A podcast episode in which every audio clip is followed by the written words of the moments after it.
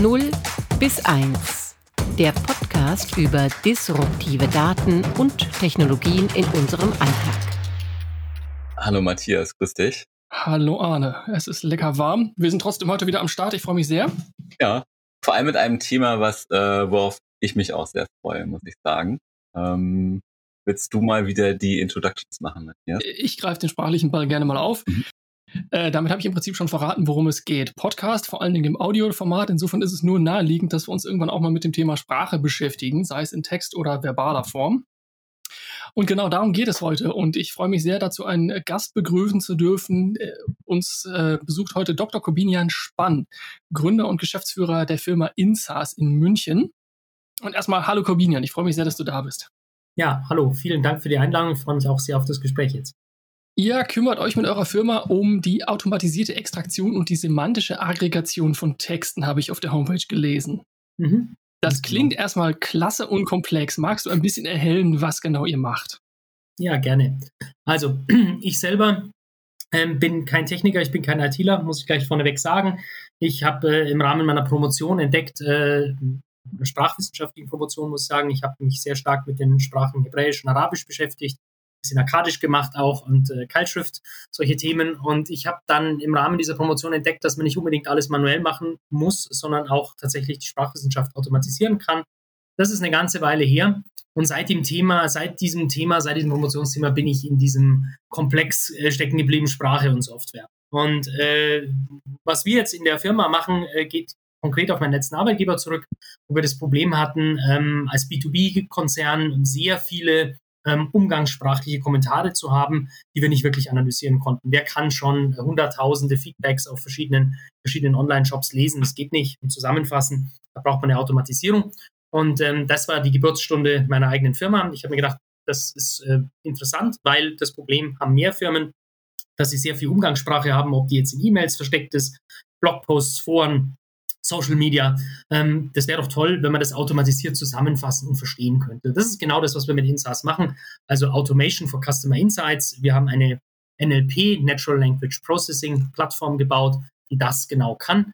Ähm, Umgangssprache spezifisch zusammenzufassen für zum Beispiel Versicherungen, ähm, damit diese damit ähm, ihre Produkte optimieren können, ihr Marketing optimieren können. Cool.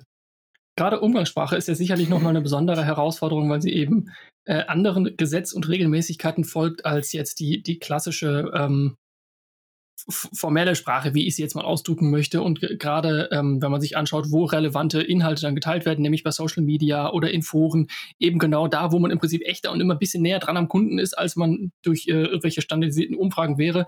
Genau da finden ja dann solche Ausdrucksformen auch statt und da möchte man ja da eigentlich ran. Insofern ist es eine total spannende Geschichte.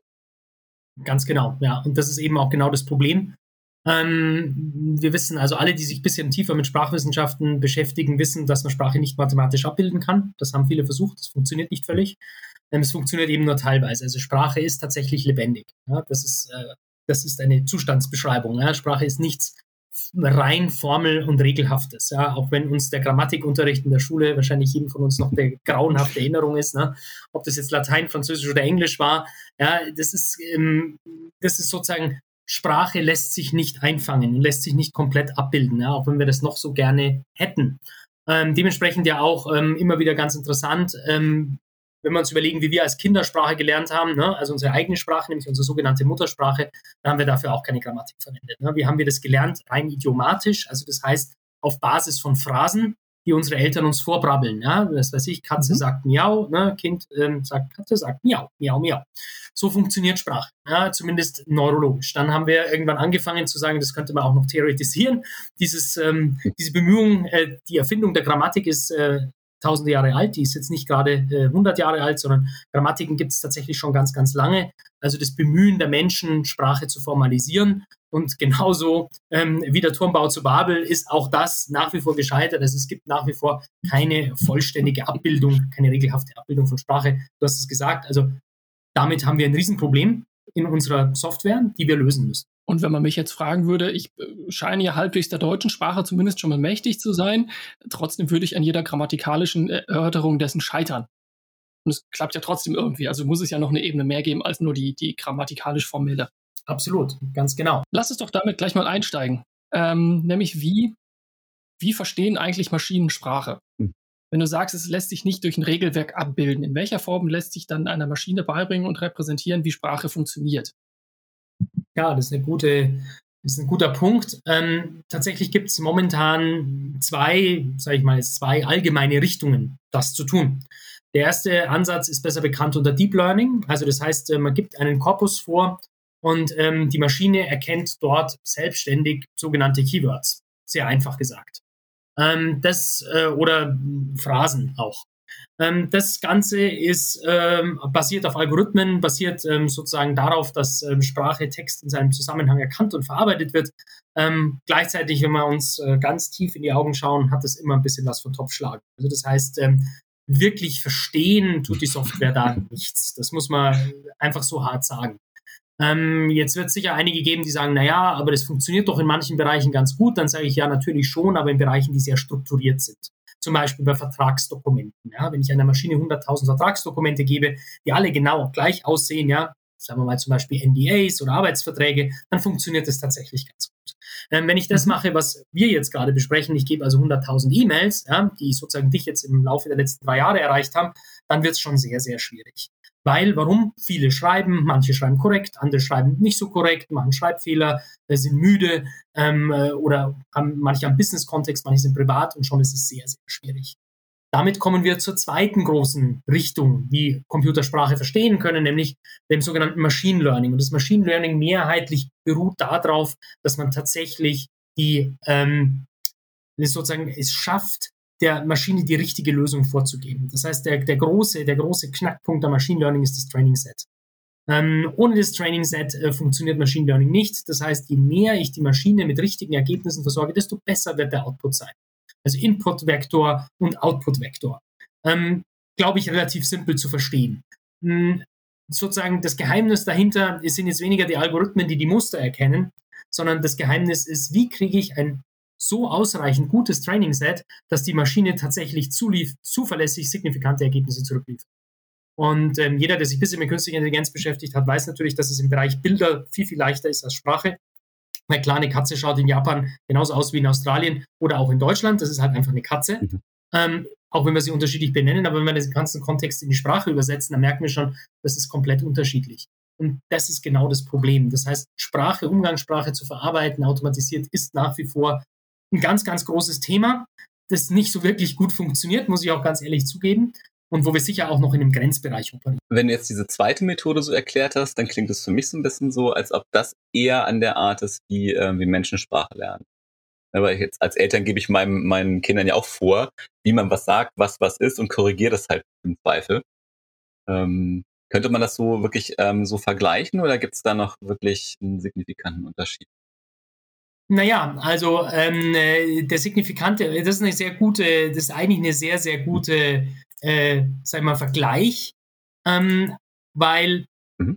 natürlich hat das was wie mit einem Kind zu tun. Ne? Ich meine, das mache ich auch gerne, ähm, äh, wenn ich mit meinen Studenten zusammen, ich bin noch nebenher Dozent bei der Steinbeis für Marketing Intelligence und ganz oft, wenn wir über das Thema reden, versuche ich ihnen das so zu erklären, zu sagen, naja, künstliche Intelligenz und organische Intelligenz unterscheiden sich natürlich insofern, als sie, ähm, als der Mensch permanent weiter lernt, also sozusagen permanent neues Wissen hinzufügen kann, während die Maschine natürlich da sehr gebremst ist. Also mhm. das heißt, wo wir jetzt gerade mit der künstlichen Intelligenz stehen, ist zu versuchen, dass, dass es kein Catastrophic Forgetting gibt. So wird es genannt, ähm, so nennen wir das in unserer Firma, wir probieren das tatsächlich mhm. aus, die künstliche Intelligenz auf ein Niveau zu heben, dass sie selber lernt, also nicht gleich wieder alles vergisst.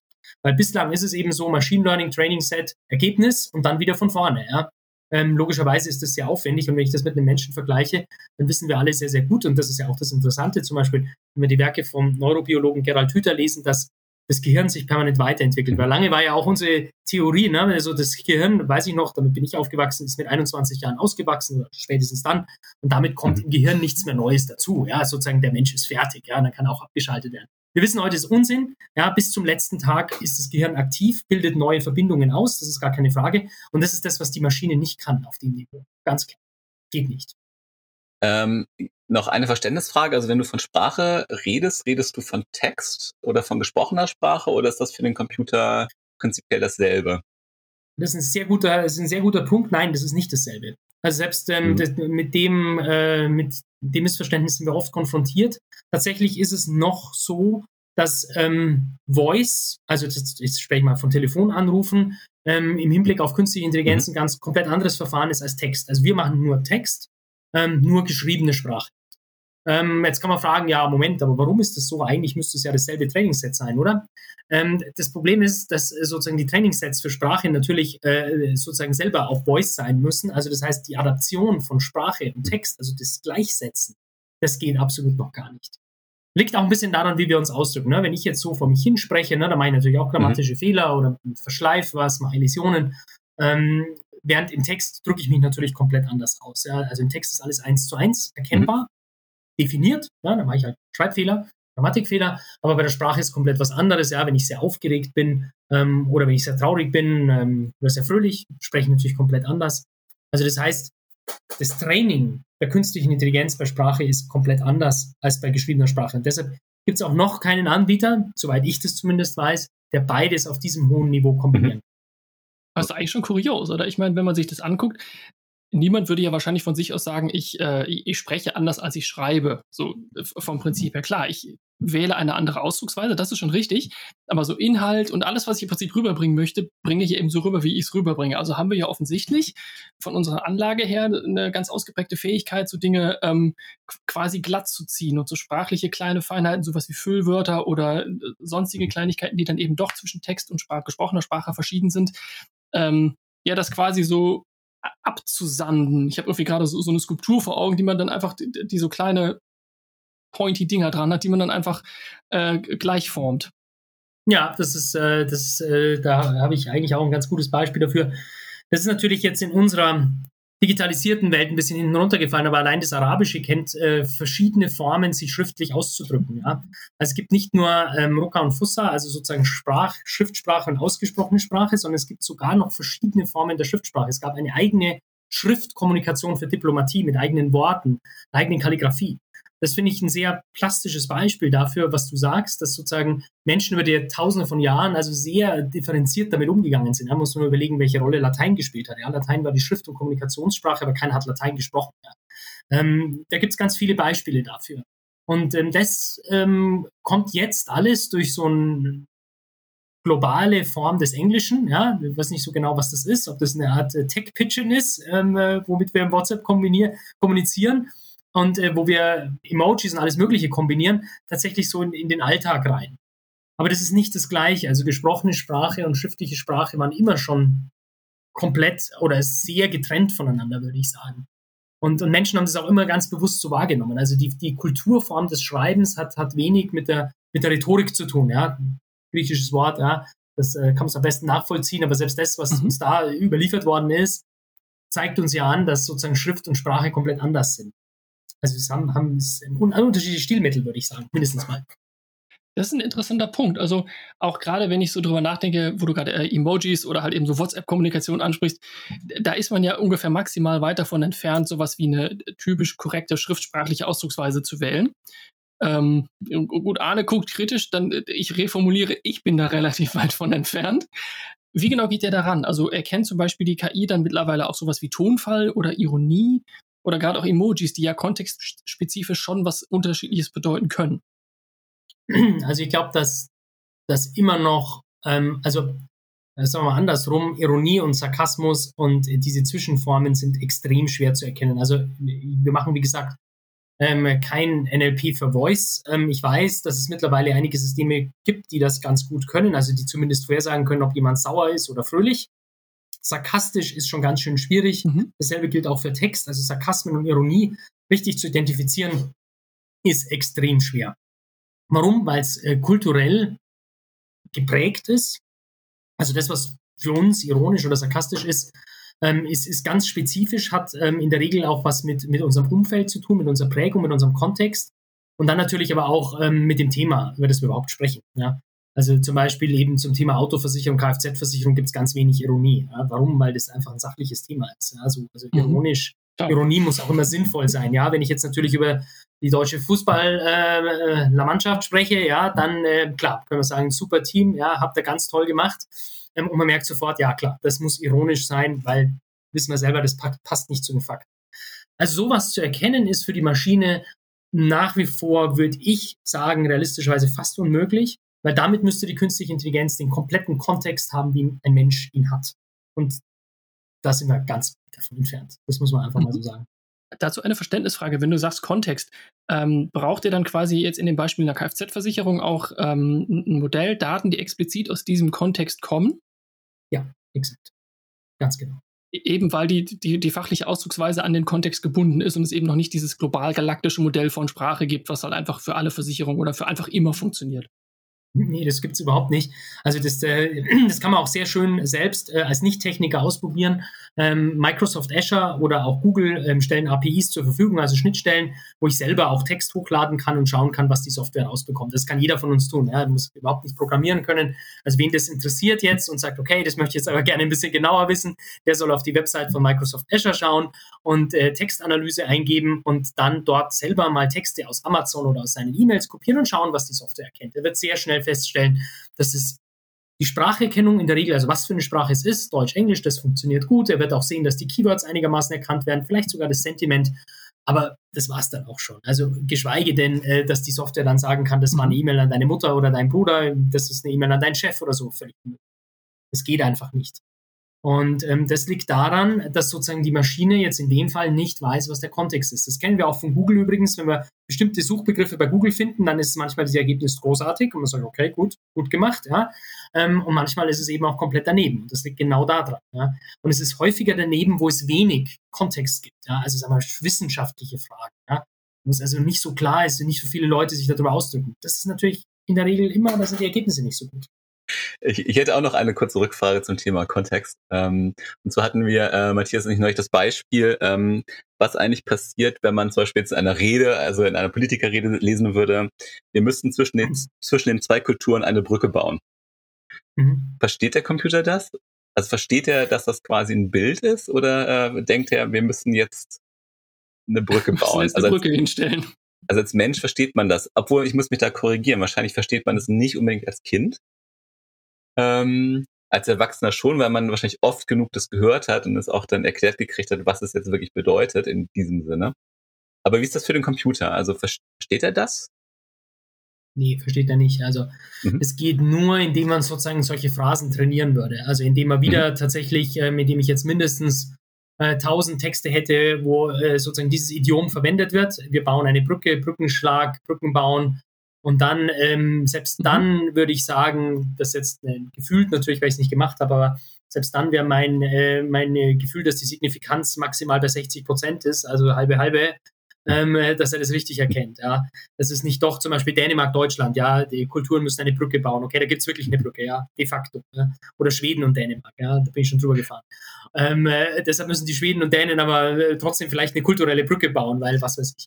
Und das sozusagen richtig zu identifizieren, ist, ist sehr schwierig. Ich meine, ich habe mich selber ganz lange und viele Jahre mit Sprachen beschäftigt, also unter anderem eben auch mit semitischen Sprachen.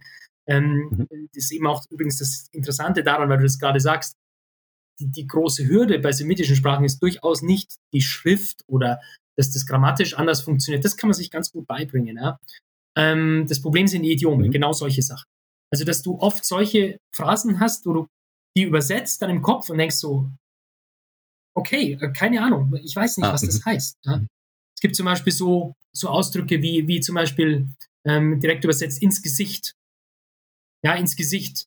Okay, was, was soll das mhm. heißen? Keine Ahnung, ins Gesicht kann ein Schlag ins Gesicht sein, kann direkt ins Gesicht sein, kann irgendwas ins Gesicht, vors Gesicht halten sein. Vielleicht ist es auch gut, ja.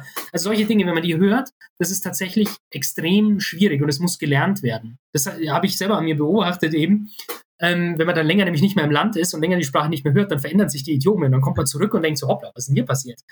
Den Leuten, die da leben, denen fällt es nicht auf. Ähm, aber die Leute, die sozusagen von außen mhm. kommen, sozusagen mit einem Abstand schon von zwei, drei Jahren, ist es erstaunlich, wie schnell sich solche, sage ich jetzt mal, Brücken schlagen, Phrasen ähm, verändern, neue Idiome reinkommen, mhm. natürlich nicht alle, aber doch eine ganze Menge. Und das ist genau das, was wir vorher oder was ich vorher gemeint habe mit die Lebendigkeit der Sprache. Das ist das, was sich nicht festhalten lässt. Und nein, nochmal, der Computer kann sowas nicht verstehen. Das kann er nicht. Ja, okay. Das geht für mich auch so ein bisschen in Richtung Sprachgefühl. weil man ja gerade bei solchen Themen dann nicht ähm, abstrakt analytisch erkennt, ah, hierbei handelt es sich jetzt um eine Metapher, also muss ich es so und so interpretieren, sondern es ist einfach in dem Moment und es ist in dem, in dem Fluss klar. Und so, ich, wenn ich mich zurückdenke, erinnere, wie ich, äh, also ich habe in der Schule noch Italienisch gelernt. Und mhm. bei Französisch hatte ich das schon so ein bisschen, aber gerade bei Italienisch hatte ich irgendwie einen sehr, sehr, sehr klanglichen Zugang dazu und habe viel einfach so gesagt, hört sich das jetzt richtig an? Klingt das irgendwie rund? Klingt das stimmig oder ist es irgendwie komplett daneben? Obwohl ich es äh, inhaltlich gar nicht so richtig genau konnte. Und ich glaube, gerade so eine Ebene, dieses Gefühl dazu, der, was ja so eine körperliche Komponente auch ist, ähm, ja, wie soll man das einem Algorithmus zeigen? Es sind zu viele Dimensionen, ganz genau das ist der Punkt. Also Kommunikation bei Menschen ist ja eine, eine äh, Geschichte, die auf vielen Ebenen stattfindet. Ja, die hat äh, körpersprachliche Elemente, die hat äh, akustische Elemente, die hat Ausdruckselemente.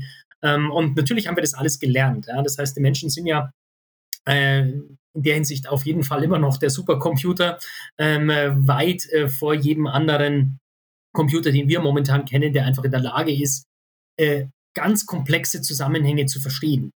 Und äh, immer noch das ganz simple Geschichte, eben, ähm, wenn man den Computer fragt, was ist das Weiße auf dem Baum, ne, dann kommt halt in der Regel ähm, mit einer hohen Signifikanz, ist es schon die Katze, es könnte Schnee sein, es ist aber vielleicht auch ein Schaf. Und das ist genau das, was Menschen eben können, ja, dass sie eben wissen, das kann kein Schaf sein, ja, weil das Schaf hat Hufe, das klettert nicht. Und aber das, schon das ist kompliziert, ja. Und Google sagt, ähm, ich glaube, Eric Schmidt hat es gesagt, wenn ich mich nicht ganz täusche, dass momentan Google auf dem Stand von einem drei- bis vierjährigen Kind ist, vielleicht fünf bis sechs Jahre auch, aber viel mehr ist es nicht. Und ähm, das trifft es auch ganz gut, finde ich, ähm, wenn man sich anschaut, was dabei rauskommt. Ähm, das ist einfach immer noch sehr, sehr kompliziert, das, was wir unter Umgangssprache zu verstehen, wirklich komplett mit dem Computer abzubilden. Anna, hast du noch eine Frage zu dem Thema? Sonst könnten wir mal zum, zum nächsten Kotelett übergehen. Ich, ich hätte in der Tat noch welche. Ich weiß, dass das wahrscheinlich da ein bisschen den Rahmen sprengt, aber ich, ähm, ich hätte gerne, also ich, äh, ich kann mir vorstellen, dass sich viele Leute fragen, ähm, ob es einen Unterschied macht, ob du eine, also jetzt Text, äh, ob du einen Text in die Maschine kippst, der auf einem Alphabet beruht, also wie unsere Sprache, wie auch meinetwegen das Arabische, ähm, wo es dann wahrscheinlich wirklich ja egal ist, dass es irgendwie andere Buchstaben sind, aber das Prinzip ist ja ähnlich, also Alphabets. Ähm, oder ob du, ich sag mal, so äh, sowas wie Chinesisch halt reintust, also ähm, Sachen, die Symbole sind. Ob das für den Computer ein Unterschied ist oder ob das eigentlich gar keine Rolle spielt.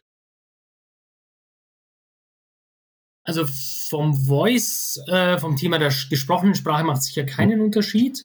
Mhm. Ähm, vom Thema der Schriftsprache, das kodifiziert ist, macht es eigentlich auch keinen Unterschied, weil auch Chinesisch ja. gibt es auf dem Computer, Mandarin, äh, Schriftzeichen, ja. äh, das ist eigentlich total egal, weil der Computer ja sozusagen die Muster erkennt. Ja, ich könnte, äh, ich meine, ich kann das deshalb äh, sagen, ich kann mir das deshalb zutrauen, ich kann natürlich kein Chinesisch, weil ich tatsächlich damals äh, dasselbe mit Hebräisch und Aramäisch gemacht habe und das ist auch äh, mehr oder weniger, mhm. es ist jetzt, sie haben zwar auch ein Alphabet, es sind keine Symbole, aber ich weiß, dass man das auch mit, mit Hieroglyphen machen kann. Also das geht.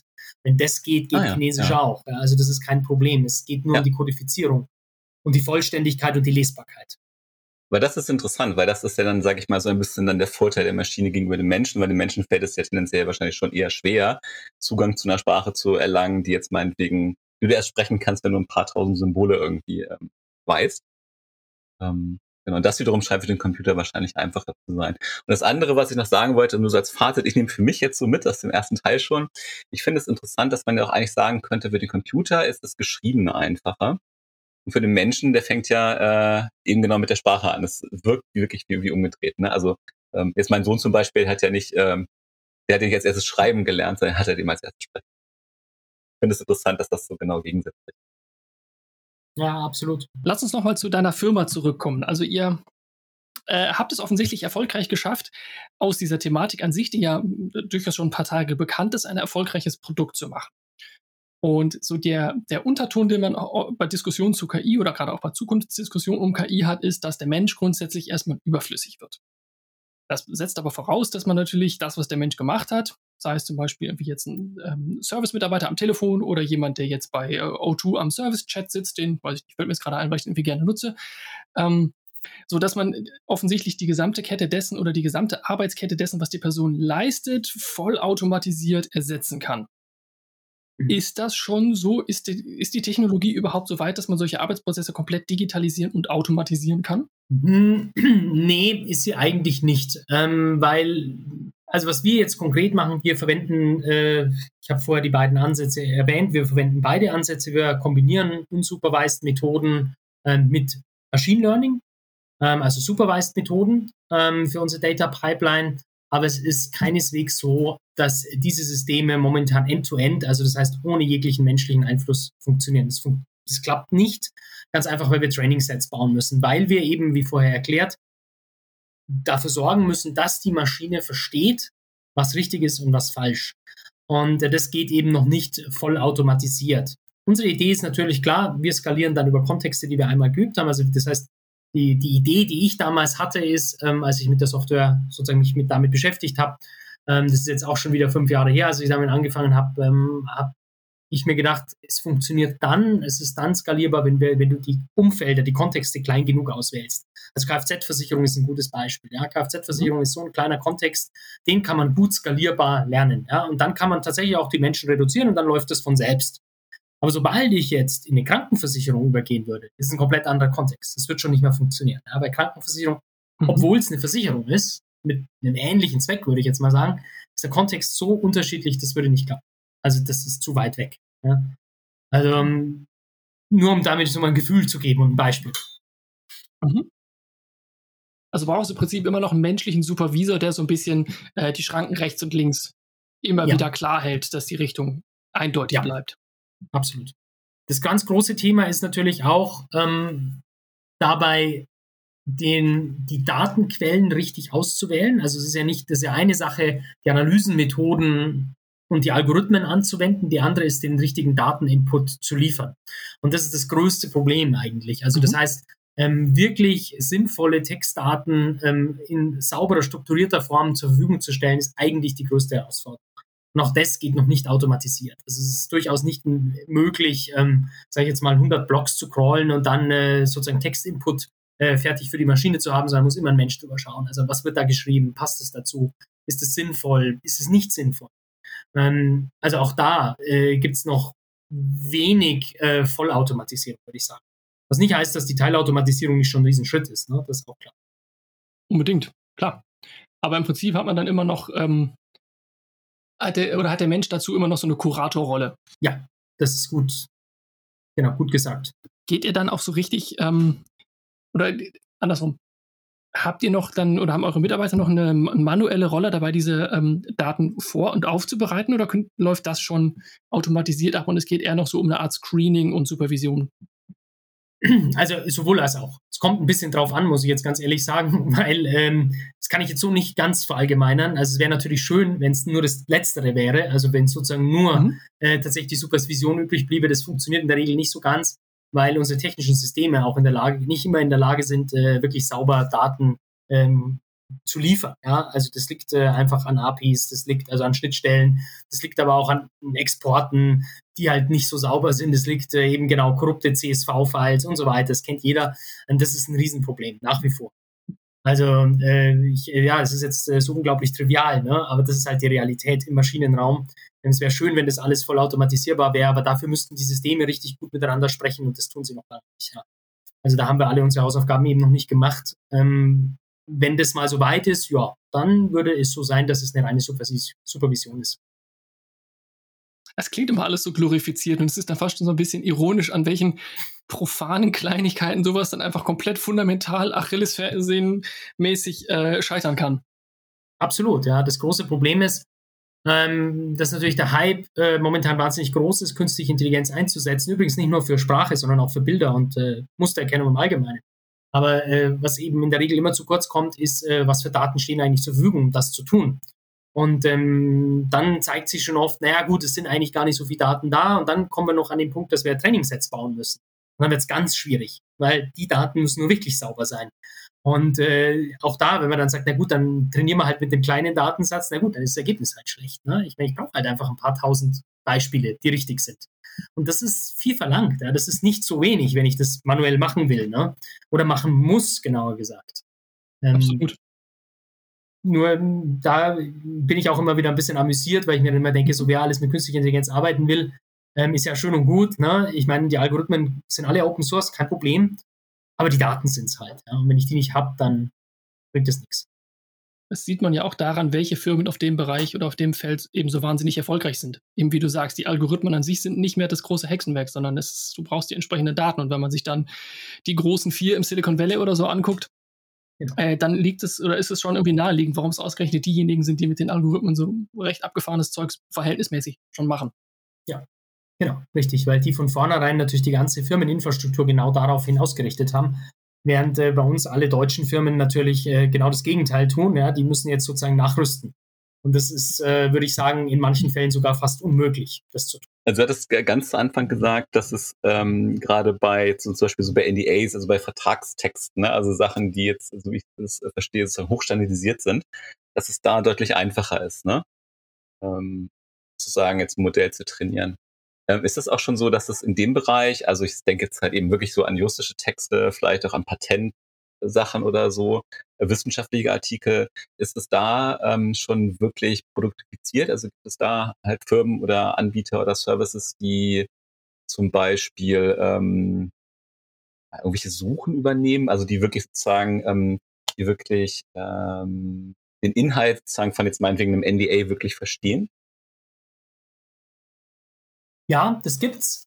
Ähm, also sozusagen, wenn wir im Bereich der halbstrukturierten Dokumente bleiben, ähm, ist sicher das Angebot mittlerweile mhm. sehr, sehr gut, ähm, dort auch künstliche Intelligenz einzusetzen. Also klassischer Fall für Operations-Teams, ähm, Textanalyse zu verwenden, um zu schauen, was in Texten drinsteht. Ähm, das ist heute gut produktifiziert. Mhm. Ähm, also genau, E-Mail-Kommunikation, Vertragsunterlagen, da gibt es etliche Anbieter, die das auch schon sehr, sehr gut machen.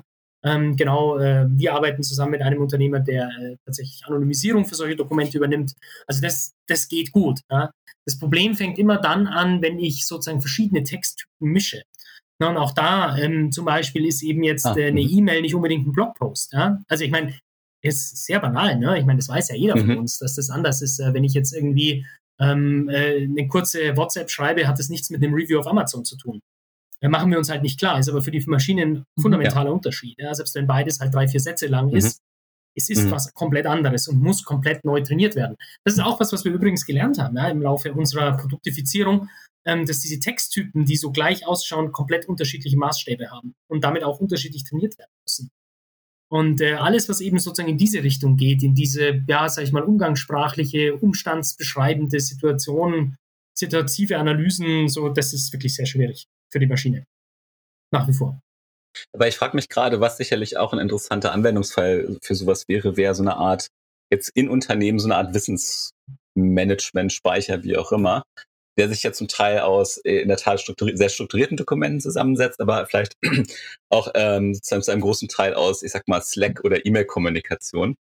Und äh, also ideal wäre es ja, wenn quasi sozusagen die Maschine, nenne ich es jetzt einfach mal so, das irgendwie alles allumfassend verstehen würde. Also quasi den, ich sag mal, den NDA-Vertrag äh, mit einer Firma in China genauso in, also in Beziehung setzen könnte wie die Slack-Kommunikation darüber. Aber das ist das, wo du sagst, das wird wahrscheinlich nicht gehen, weil einfach der, die Art des Textes so unterschiedlich sein wird. Ne? Ja, es geht schon. Also das ist mhm. ja das, was wir zum Teil auch anbieten. Also wir, wir wollen ja sozusagen uns, das Ergebnis, was wir machen, ist ja die Clusterung dieser Umgangssprache. Mhm. Und wenn ich daneben mhm. natürlich äh, sozusagen die anderen Cluster aus den strukturierten Dokumenten habe, dann kann ich das schon sehr gut vergleichen. Ah, ähm, also ja. das, was wir momentan halt machen können und leisten können, ist, ähm, sind kurze Texte verarbeiten. Das muss man auch ganz ehrlich sagen. Also wir sind noch weiter von entfernt, Bücher zusammenzufassen oder so. Funktioniert einfach nicht. Ähm, dazu ist äh, die Infrastruktur, die wir aktuell haben, noch nicht leistungsfähig genug. Aber die kurzen Texte, das funktioniert mhm. ganz gut. Und klar, unsere Idee wäre, ähm, sage ich jetzt mal, aus ähm, ja, 30.000 E-Mails, äh, 20.000 Blogs ähm, oder wie für einen anderen Kunden 200.000 mhm. Forenbeiträge, die wesentlichen Themen rauszuarbeiten. Also so ganz Top-Level zu sagen, worum geht's da? Ne? Mhm. Was ist das Problem von den Leuten? Ne? Das ist zum Beispiel, sage ich jetzt mal, Servicefreundlichkeit mhm. ja? oder Produktpreis. Ähm, und dann kann man sagen, okay, gut, ja, immerhin habe ich quantitativ jetzt eine Idee von 200.000 Leuten, beschweren sich immerhin 160.000 über den Produktpreis. In verschiedenen Kontexten mhm. natürlich, aber immerhin, ja. Das ist ja. das, was wir eigentlich momentan anbieten wollen. Und deshalb für bestimmte Kontexte, wie gesagt. Mhm. Aber allein damit bedient man ja schon ähm, einen großen Bedarf, weil man einfach eine, eine, große Masse an Menschen damit erreicht. Und auch wenn die Information nur sehr high-levelig ist, äh, trifft sie eben auf viele, viele Menschen zu. Ja, Genau, und es wird halt, es wird halt zum einen, es wird jetzt halt plötzlich quantifizierbar. Ne? Früher war halt sozusagen was, das sozusagen die Alternative ist immer die Umfrage. Ne? Das Problem bei der Umfrage ist, wie viele Leute kannst du befragen. Ne? Irgendwann wird es halt schwierig. Ne? Ich meine, klar, man kann schon ein paar hundert Leute befragen, aber das ist schon auch ziemlich viel. Und äh, wenn es dann ein paar zehntausend werden, das ist fast nicht mehr möglich. Mal abgesehen davon, dass eine Umfrage immer das Problem hat, ähm, dass sie gestützt ist, ja, während natürlich das ungestützte Feedback äh, in der Regel viel interessanter ist. Also wenn jemand irgendwas macht und dann frei drüber spricht. Ähm, das ist äh, dadurch, dass er nicht äh, irgendwie gelenkt ist, ist das natürlich sehr viel interessanter. Also ich habe das, glaube ich, mal für so 300 Feedbacks äh, gemacht bei, einer, einem kleinen Projekt äh, und da versucht, so die, die wesentlichen Kernthemen rauszuschreiben, so wo drückt der Schuh. Und selbst bei 300 fand ich schon echt extrem schwer und kognitiv irgendwann sehr, sehr anstrengend. Absolut. Auch wenn ich natürlich dann im Detail die, die, einzelnen Feedbacks sehr viel genauer verstehe und besser differenzieren kann, aber einfach die, die Masse kriege ich nicht bewältigt. Ja, Genau, das ist das, was wir Menschen eben nicht so gut können. Wir haben eben kein, keine Möglichkeit, sozusagen diese großen Massen nebeneinander zu halten. Das kann der Computer tatsächlich sehr viel besser. Und wenn man das Ganze sozusagen einigermaßen prozessoroptimiert, dann kommt dabei auch was leidlich Vernünftiges raus. Wie gesagt, jetzt nicht für Ironie und Sarkasmus, das würde ich immer noch ausnehmen, aber so, dass wir Kontexte erkennen können, dass wir das Ganze einigermaßen clustern können, dass wir das Sentiment erkennen können, das ist schon eine ganz gute Leistung dafür, dass eben als Alternative die ganzen Kommentare überhaupt nicht beachtet werden. Das finde ich ist ein wirklich schönes Beispiel für diese äh, Thematik dessen, wenn man davon spricht, dass AI ja den Menschen befähigt, krassere oder coolere Dinge zu tun. Äh, das klingt irgendwie so ein bisschen ermuntert, aber irgendwie auch maximal abstrakt. Und hieran, finde ich, wird es ganz schön sichtbar. So was, worin bin ich wahnsinnig gut und wo liegen meine Limitationen und welche Aufgaben kann ich vielleicht auch an so eine Maschine abgeben, ohne dass ich dadurch komplett obsolet werde. Genau, also obsolet cool. wird da gar nichts.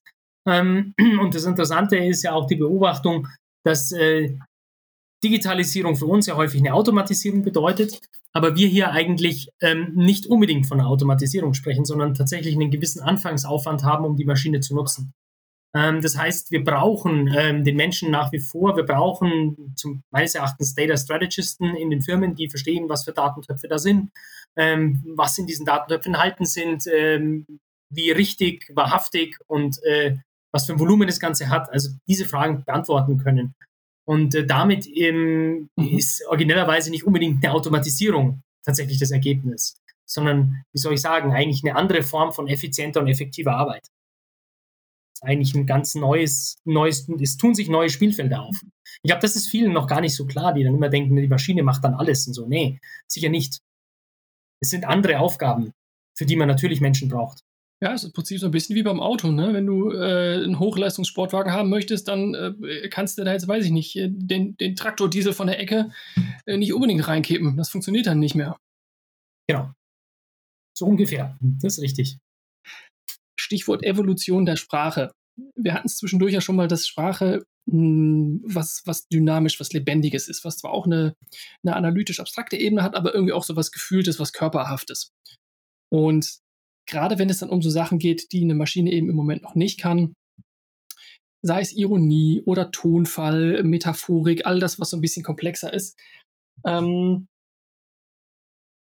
es gab letztes Jahr, Anfang des Jahres bei Google, eine große, einen großen Aufschrei.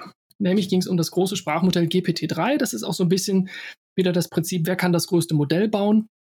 Und GPT-3 ist ein sehr, sehr großes Modell, was die Sprache als solche abbilden soll. Ob es das kann, sei mal dahingestellt.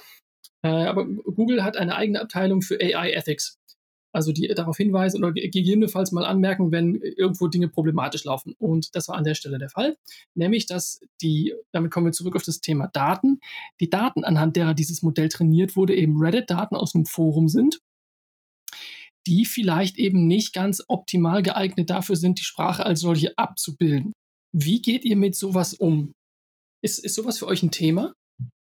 Ja, ist äh, natürlich schon ein Thema. Ähm, jetzt mal, sagen wir mal, es gibt verschiedene Ebenen dieses Problems. Das erste Problem ist natürlich, äh, und das sollte eigentlich ziemlich evident sein, wenn ich ein System trainiere aus einer Quelle, dann ist die Wahrscheinlichkeit, äh, dass dieses System einfach auf Basis des limitierten Trainingssatzes keine holistischen Ergebnisse liefert, riesengroß. Das glaube ich ist äh, sozusagen, ich könnte jetzt da einen Vergleich machen und sagen, okay, äh, wir trainieren autonomes Fahren und schicken das Auto in den Tunnel.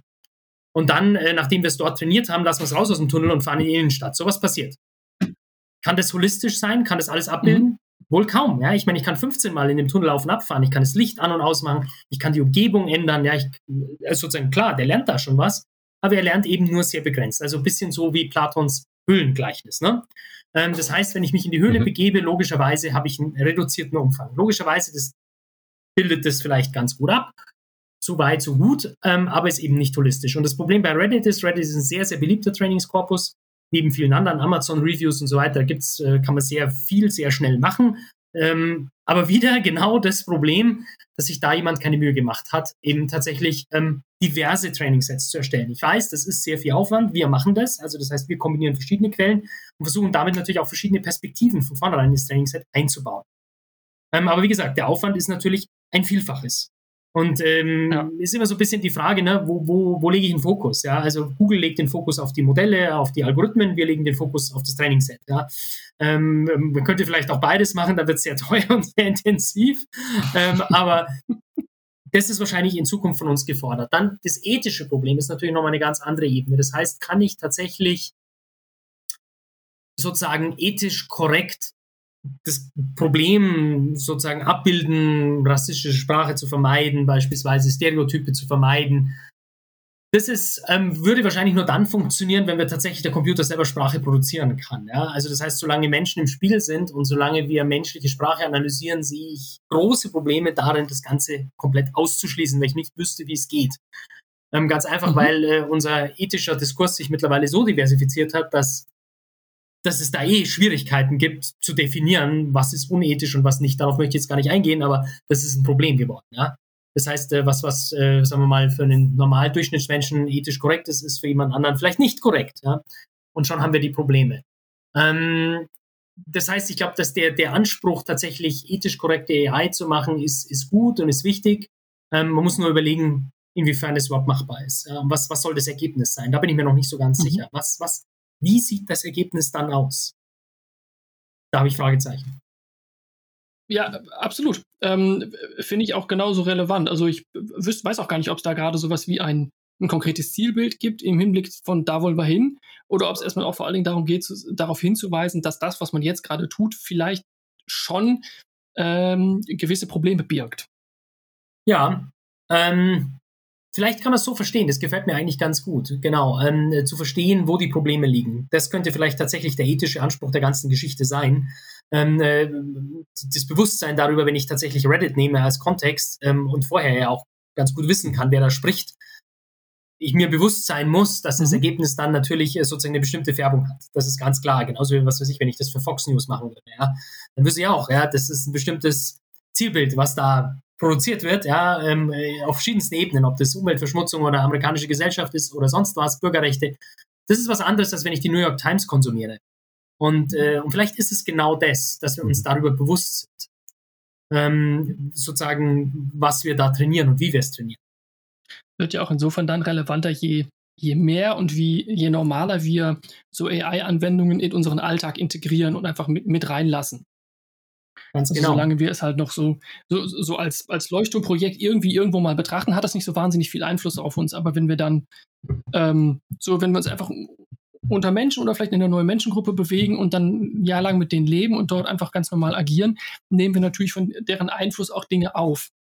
Und das ist ja so ein bisschen so das ähnliche Prinzip, dass dann dort einfach eventuell so unterbewusste Tendenzen weitervermittelt werden und als normal vermittelt werden, von denen wir jetzt schon eigentlich sagen würden, hm, würde ich meinem Kind vielleicht anders beibringen. Ja, das ist, ähm, also ich glaube, eine Geschichte ist da schon natürlich sehr wichtig, nämlich ähm, wie diese ganzen Systeme unsere Kommunikation strukturieren, sowohl gesprochene Sprache als auch tatsächlich geschriebene Sprache. Und äh, Twitter und WhatsApp mit einer kurzen Kommunikation strukturieren einfach unsere Kommunikation. Ob uns das jetzt gefällt oder nicht, das ist einfach so. Ja, mhm. ähm, das war früher anders. Ja, ich meine, äh, ob einem das jetzt ist völlig wertfrei eigentlich. Ne? Ich meine, früher, wenn man jemanden einen Brief geschrieben hat, war das ein riesen Aufwand. Ja, erstmal muss man schreiben können. Ja, muss ja lesbar sein. Ja, ganz schön schwierig schon. Also manuell. Und dann natürlich als nächstes äh, der Inhalt. Ja, das durfte auch nicht. Das muss man sich überlegen. Ja, also ich meine, äh, Briefe wurden tatsächlich gescriptet vorher, damit man sie überhaupt kapiert, was will ich auf fünf Seiten ausdrücken. Ganz schön viel Text. Ähm, dass das natürlich ähm, in einem Zeitalter, wo wir immer kürzere Texte haben, immer schneller, immer heftiger, immer äh, hochfrequenter kommunizieren, sich verändert, das ist ganz klar. Ob uns das, ob das gut ist, Weiß ich nicht, ja. Das ist nur eine Feststellung. Ähm, ich bin niemand, der da irgendwie äh, der Meinung ist, dass das alles total schlimm ist, sondern es ist einfach nur auch das, was wir uns bewusst sein müssen. Ne? Ähm, dass Kommunikation sozusagen sehr viel mehr unterbewusste Elemente enthält, ja, sehr viel mehr Möglichkeiten für Missverständnisse auch enthält. Das ist, ist einfach die Wahrheit. Ähm, wie gesagt, ist das gut, ist das schlecht? Weiß ich nicht. Ich glaube, dass damit auch zum Teil eine Überforderung dann auch irgendwann einhergeht, ja, wenn es einfach zu viel Kommunikation wird. Ja, auch das können wir alle an uns ganz gut selber sehen, ja, dass je mehr E-Mails wir kriegen, mhm. desto schlampiger werden die E-Mails, die wir beantworten. Das ist klar, weil wir einfach einen Druck haben, das zu tun. Ich kann nicht einfach anfangen, E-Mails nicht mehr zu beantworten. Geht für uns alle nicht. Ähm, und das finde ich auch in der Hinsicht nochmal auf künstliche Intelligenz total spannend. Was wird da wohl noch kommen? um diese Kommunikation, die wir jetzt so aufgebaut haben, auf die wir alle sehr stolz sind, ne? so weg vom Faxgerät, weg vom Brief, hin zu der ubiquitären digitalen Kommunikation, was, was, was kommt für uns alle als nächstes, um das zurückzufahren? Um zu sagen, mhm. hey, stopp, ja, keine 25 Kommunikationsplattformen, E-Mails werden auch gesperrt und gelöscht. Wir haben jetzt wieder ein Format und was weiß ich, was das ist, ja, das bietet uns die Möglichkeit, in Echtzeit digital zu kommunizieren, vielleicht sogar multidimensional, das könnte Sprache und Text sein oder Video. Und das würde alles andere ersetzen und komprimieren, ja, dass wir wieder einfach mehr Zeit haben auf die Kommunikation. Und äh, da bin ich gespannt. Also da bin ich äh, persönlich ähm, ziemlich, ziemlich optimistisch, dass da was kommen wird, äh, weil wir da eine Lösung brauchen werden. Könnte man nicht argumentieren auch, dass das eigentlich so der, eigentlich der Vektor ist, der jetzt auch der, aus der Vergangenheit, ich sag mal, mit technischen Änderungen in der Art, wie Leute kommunizieren, immer mitgekommen ist? Also, dass man sagt, sowas wie Schrift, ähm, dann irgendwie ähm, elektronische Schrift, ne, dass du halt Texte auch ähm, nicht schreibst, also die, du kannst auf einmal Texte schreiben und kannst sie aber nochmal umstellen, bevor du sie wirklich losschickst. Oder kannst, also Texte bekommen auf, auf einmal so eine Art Historie, im Gegensatz zu einem Brief zum Beispiel. Ähm, haben die, haben die die Informationsdichte erhöht? Könnte man das sagen? Also könnte man sagen, äh, ein Emoji sagt eigentlich wirklich mehr als irgendwie nicht tausend Worte, aber als ein paar Worte. Also ist das eigentlich der Trend zu sagen, die äh, Sprache und ich sage mal so die Zeichenwelt, in der es vermittelt wird, die wird abstrakter und komplexer eigentlich mal zusehends. Dann wäre mhm. halt äh, irgendwie so, wie ich, wo ich den Vektor hin halt sehe, wäre dann, dass man wahrscheinlich wirklich eher so in VR äh, kommuniziert, wo ich dann sozusagen äh, in meiner virtuellen Welt irgendwie einfach komplexe Dinge herstellen kann, um das dann sozusagen als Botschaft jemanden in Echtzeit halt irgendwie zu vermitteln. Vielleicht als mögliche, als möglicher Vektor in die Zukunft. Ja, genau, richtig, weil sozusagen was, was für uns momentan eben äh, wahnsinnig anstrengend ist, ist, dass wir sozusagen eine, eine äh, Meeting, virtuelle Meeting-Kommunikation haben, die wir noch mit Text unterstützen. Und dadurch doppeln sich momentan ganz viele Dinge. Und ähm, das ist, äh, das merken wir einfach alle. Und das ist für uns alle sehr, sehr anstrengend, ähm, weil dadurch eben viele Dinge passieren, die ähm, einfach extrem behindernd sind. Also das heißt, es entsteht sehr viel mehr Aufwand, als uns das allen lieb ist. Ähm, wir haben eine Doppelkommunikation, die ist dann häufig uneindeutig, widerspricht sich vielleicht sogar in Teilen. Ähm, bisschen eben zur CC-Flut in E-Mails, ja, wo dann alle auf CC sind, obwohl die das gar nichts angeht. Ähm, das sind so Dinge, die, die momentan einfach viele, viele Probleme bereiten. Und ich glaube, dafür brauchen wir eine konkrete Lösung. Und äh, das hat vielleicht jetzt nicht unbedingt was Ethisches, hat aber wieder mehr äh, was damit zu tun, bewusster mit Kommunikation umzugehen. Ja? Also momentan ist Kommunikation halt ähm, mhm. ja, so, also Teil unserer Ökonomie der Aufmerksamkeit, in der wir uns befinden. Das, auch das kann man gut finden oder mhm. schlecht finden, aber es ist halt einfach so. Und das führt eben zu, mit, wie wir mittlerweile wissen, unschönen äh, Nebeneffekten, ja, wie eben tatsächlich Pöbeleien, Rassismus, Beleidigungen, äh, die anonym stattfinden. Alles Dinge, die wir eigentlich alle nicht, nicht besonders gut heißen können, ähm, gegen die wir aber nichts tun können, so direkt, weil das Teil des Mediums ist es ist eben Teil des Mediums, sich so ausdrücken zu können. Ja? Wenn man das wegnimmt, mhm. ist das ja auch keine Lösung. Ja? Also müsste man es zumachen, ja? absperren, zensieren. Das ist eine ganz schöne Sackgasse, in der wir da stehen. Und ähm, das hat schon sehr viel damit zu tun, auch mit künstlicher Intelligenz, um auch da den Bogen wieder ein bisschen zurückzuschlagen, weil die ganzen Algorithmen, die mhm. ja tatsächlich verwendet werden, um Text zu verstehen, zu clustern, zu ordnen, zum Beispiel bei Facebook, ähm, ja sehr stark auch darauf aus sind, ähm, tatsächlich polaris zu polarisieren. Also das System lernt, was polarisiert, was laut ist, ist auch mhm. richtig und gut. Und das ist zum Beispiel ein ganz, ganz großes Problem, ja, dass Algorithmen tatsächlich sehr gerne eben äh, Dinge nach oben pushen und zu einer, zu einer Meinung machen, die nur wenige haben. Ja. Ein klassisches Beispiel jetzt gerade wieder erlebt, ne?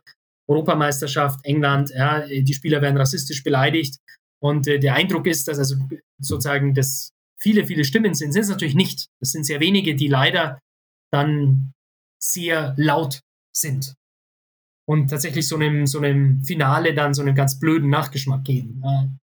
Und da hängt für mich die künstliche Intelligenz mit drin, ja, also sozusagen die Verantwortung derer, die sowas machen mhm. und mit Sprache und künstlicher mhm. Intelligenz arbeiten, sich zu überlegen, was sie damit tun was sie damit auslösen. Und wenn man jetzt wieder die Rolle ganz zurückmacht zu uns im Unternehmen, klar, das überlegen wir uns auch. Also tatsächlich die mhm. Hinweise, die wir geben, also wir sehen uns ja auch als Mittler, tatsächlich Kundenstimmen zusammenzufangen, in dem Fall geschriebene Texte und unseren Industriepartnern zurückzugeben. Und klar haben wir da auch eine Riesenverantwortung, dass wir da sozusagen Dinge zurückgeben, von denen wir natürlich schon überzeugt sind, dass sie quantifiziert richtig sind. Ja? Ähm, und dass sie tatsächlich dem Unternehmen mhm. helfen das wäre mein persönlicher Anspruch, dem Unternehmen helfen, besser zu werden, ähm, höhere Kundenzufriedenheit zu erzielen und dadurch natürlich klar mehr Umsatz. Ja also hängt ein Teil der Verantwortung sicherlich auch in der Art des Geschäftsmodells, was dahinter steckt. Gar nicht unbedingt in der Technologie an sich, weil sie die Technologie an sich ja erstmal neutral ist. Sie hat ja keine eigene Agenda. Ganz genau. Das äh, kann man so deutlich ausdrücken. Und ähm, ich glaube, da haben wir uns äh, ja, in der ersten, in dieser ersten großen Phase der ersten 20 Jahre der Digitalisierung vielleicht auch nicht unbedingt äh, mit den Freemium-Modellen so einen Riesengefallen getan, weil Freemium bedeutet, dass man dann doch eben irgendwann mhm. Geld verdienen muss. Und es ist ja schön, dass Google und Facebook praktisch kostenlos sind, aber sie sind es eben auch nur, weil sie die personenbezogenen Daten dann doch irgendwie vermarkten. Und das lässt sich halt nicht auflösen. Ja, vielleicht wäre tatsächlich ähm, die Variante, äh, sowas kostenpflichtig zu machen in einer monatlichen Fee und dann zu sagen, gut, aber sorry, dafür sind halt 100% Datenschutz gewährleistet ähm, und die Algorithmen sind so eingestellt, äh, dass ich nicht irgendwelche Posts sehe, die mich in irgendeiner Weise manipulieren, beeinflussen oder sonst wie ähm, auf Abwege bringen. Ist jetzt aber natürlich nur von mir so dahingesagt, ja. Ähm, es fällt mir nur auf, wenn du das so sagst, dass das, ähm, das, wäre das meine natürliche Reaktion zu sagen, ja, es liegt am Geschäftsmodell. Ganz klar. Ja, ein erster Schritt dahin, äh, du hattest zwischendurch so über das Stichwort Bewusstsein gesprochen. Also ein erster Schritt dahin ist ja sicherlich auch einfach ein breiteres Bewusstsein bei allen und nicht nur den Technikaffinen zu schaffen, was genau da eigentlich so hintersteckt und wie die Sachen funktionieren. Dass es immer nicht nur die, das glorifizierte Etwas, an dem äh, der AI-Button klebt, sein muss, sondern dass eigentlich die, das Herzstück dessen, woran man drehen müsste, dahinter steckt, nämlich auch in unseren Daten. Und die sind halt einfach so wahnsinnig abstrakt, dass sie für die meisten, auch für uns jetzt auch in der Runde, mal mehr, mal weniger greifbar sind. Ja, das ist tatsächlich ein Riesenproblem, dass wir sozusagen hier ähm, große Teile ähm, ja, der produktiven Gesellschaft irgendwie ausgelagert haben äh, in den Bereich, der sehr wenigen nur zugänglich ist. Und das kann man durchaus mit großer Besorgnis sehen, weil ähm, das logischerweise nicht unbedingt auf eine offene Gesellschaft und eine Demokratie einzahlt. Das kann gar nicht sein. Ja. Das ist gar nicht möglich, äh, weil eben tatsächlich die meisten Menschen damit nichts anfangen können. Natürlich, ja, kann man sagen, jetzt ist ja jeden Tag ist künstliche Intelligenz jetzt in allen Zeitungen. Ne? Das heißt aber nicht, dass irgendjemand, der darüber schreibt, das irgendwie versteht, ähm, geschweige denn selber gemacht hat. Mhm. Also die, deshalb bin ich immer so dafür, eben Dinge selber zu tun. Dann hat man schon ein bisschen besseren Zugriff. Ich behaupte auch nicht, dass ich selber Algorithmen entwickeln kann. Wie gesagt, das ist nicht mein, nicht meine Aufgabe, das werde ich auch nie tun.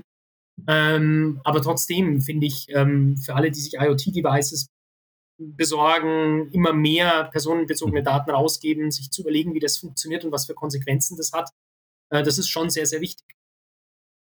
Es, es scheint so eine, sich eine Leitfrage rauszukristallisieren, die ich, glaube ich, äh, gerne so, vielleicht jetzt mal allen unseren Gästen gerne stellen würde, nämlich die Frage, ob Wissen über Daten, über solche digitale Prozesse, auch über Intelligenzen in welcher Form die eigentlich in Zukunft ähm, als Grundbaustein sowohl für demokratische als auch gesellschaftliche Teilhabe vorauszusetzen sein werden. Ja, das denke ich schon. Ähm, ich bin ziemlich überzeugt davon, ähm, dass das genau die große Aufgabe sein wird. Also getreu dem Spruch oder der Phrase, ja, äh, Wissen ist Macht und äh, genau, Unwissen ist dann das Gegenteil davon.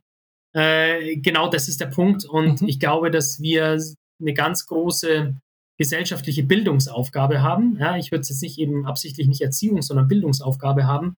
Ähm, da nicht nur zu informieren, sondern anzuleiten, selber Dinge auszuprobieren. Und das äh, würde ich auch nicht abhängig machen vom Alter oder vom Beruf oder von der Prägung des jeweiligen Menschen, sondern einfach ähm, tatsächlich aufzufordern, sich selbst aktiv einzubringen und einzumischen, weil das tatsächlich immer notwendiger wird. Und äh, wir können einfach nicht guten Gewissens diese digitale Entwicklung einzelnen Personen überlassen. Das geht nicht und schon gar nicht einzelnen Firmen. Das würde ich nicht wollen, wenn es um mich ginge, persönlich. Würde ich übrigens auch unserer eigenen Firma nicht, nicht zutrauen, ja, auch mir persönlich nicht. Ja, das ist, äh, glaube ich, einfach zu viel Machtakkumulation und ja, deshalb ähm, Daten und das Wissen darum, wie sie verarbeitet werden, auch die Systeme, die dahinter stehen, sind enorm wichtig.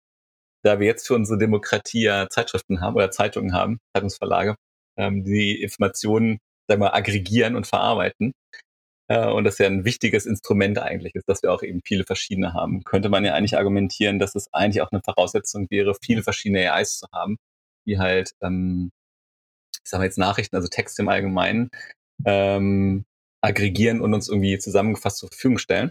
Ähm, weil das wird ja zwingendermaßen äh, notwendig sein, weil die Informationen selbst können wir ja gar nicht mehr alle aufnehmen. Ähm, und da wird es wahrscheinlich auch so sein, dass man irgendwie ein Reglement finden muss, dass das halt eine breite Landschaft sein wird mit diesen AIs.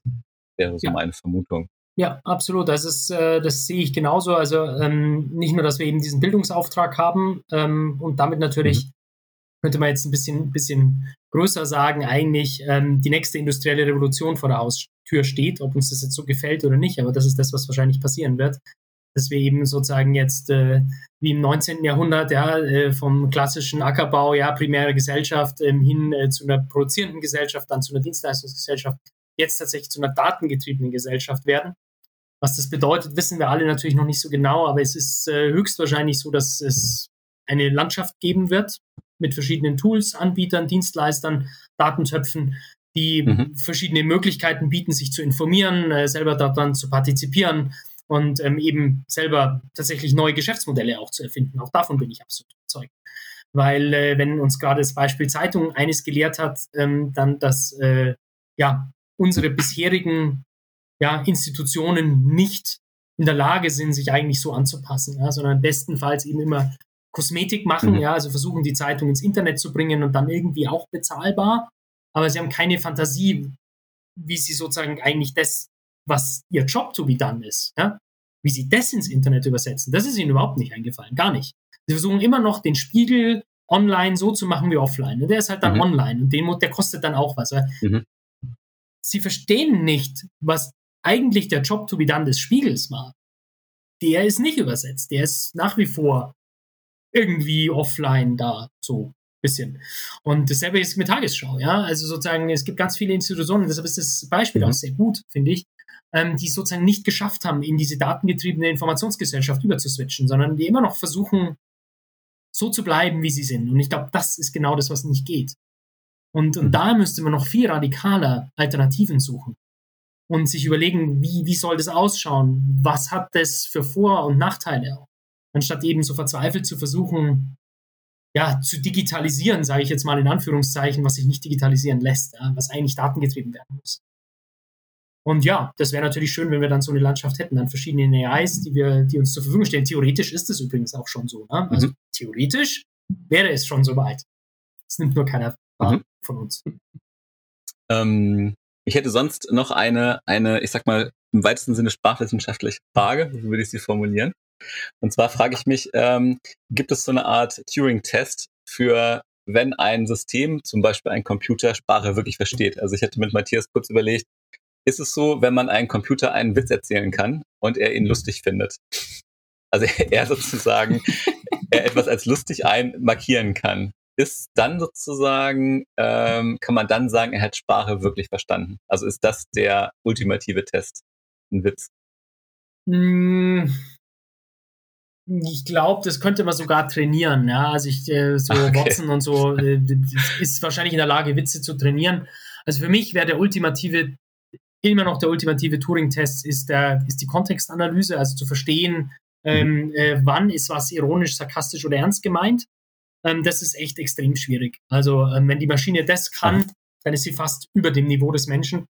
Wir dann nämlich auch sehr viele Fehler machen. Ja? Wir sind uns ja auch selber nicht immer bewusst, ähm, mhm. dass wir selber, was die Sprache angeht, sehr viele Fehler machen, ja. sehr stark verallgemeinern.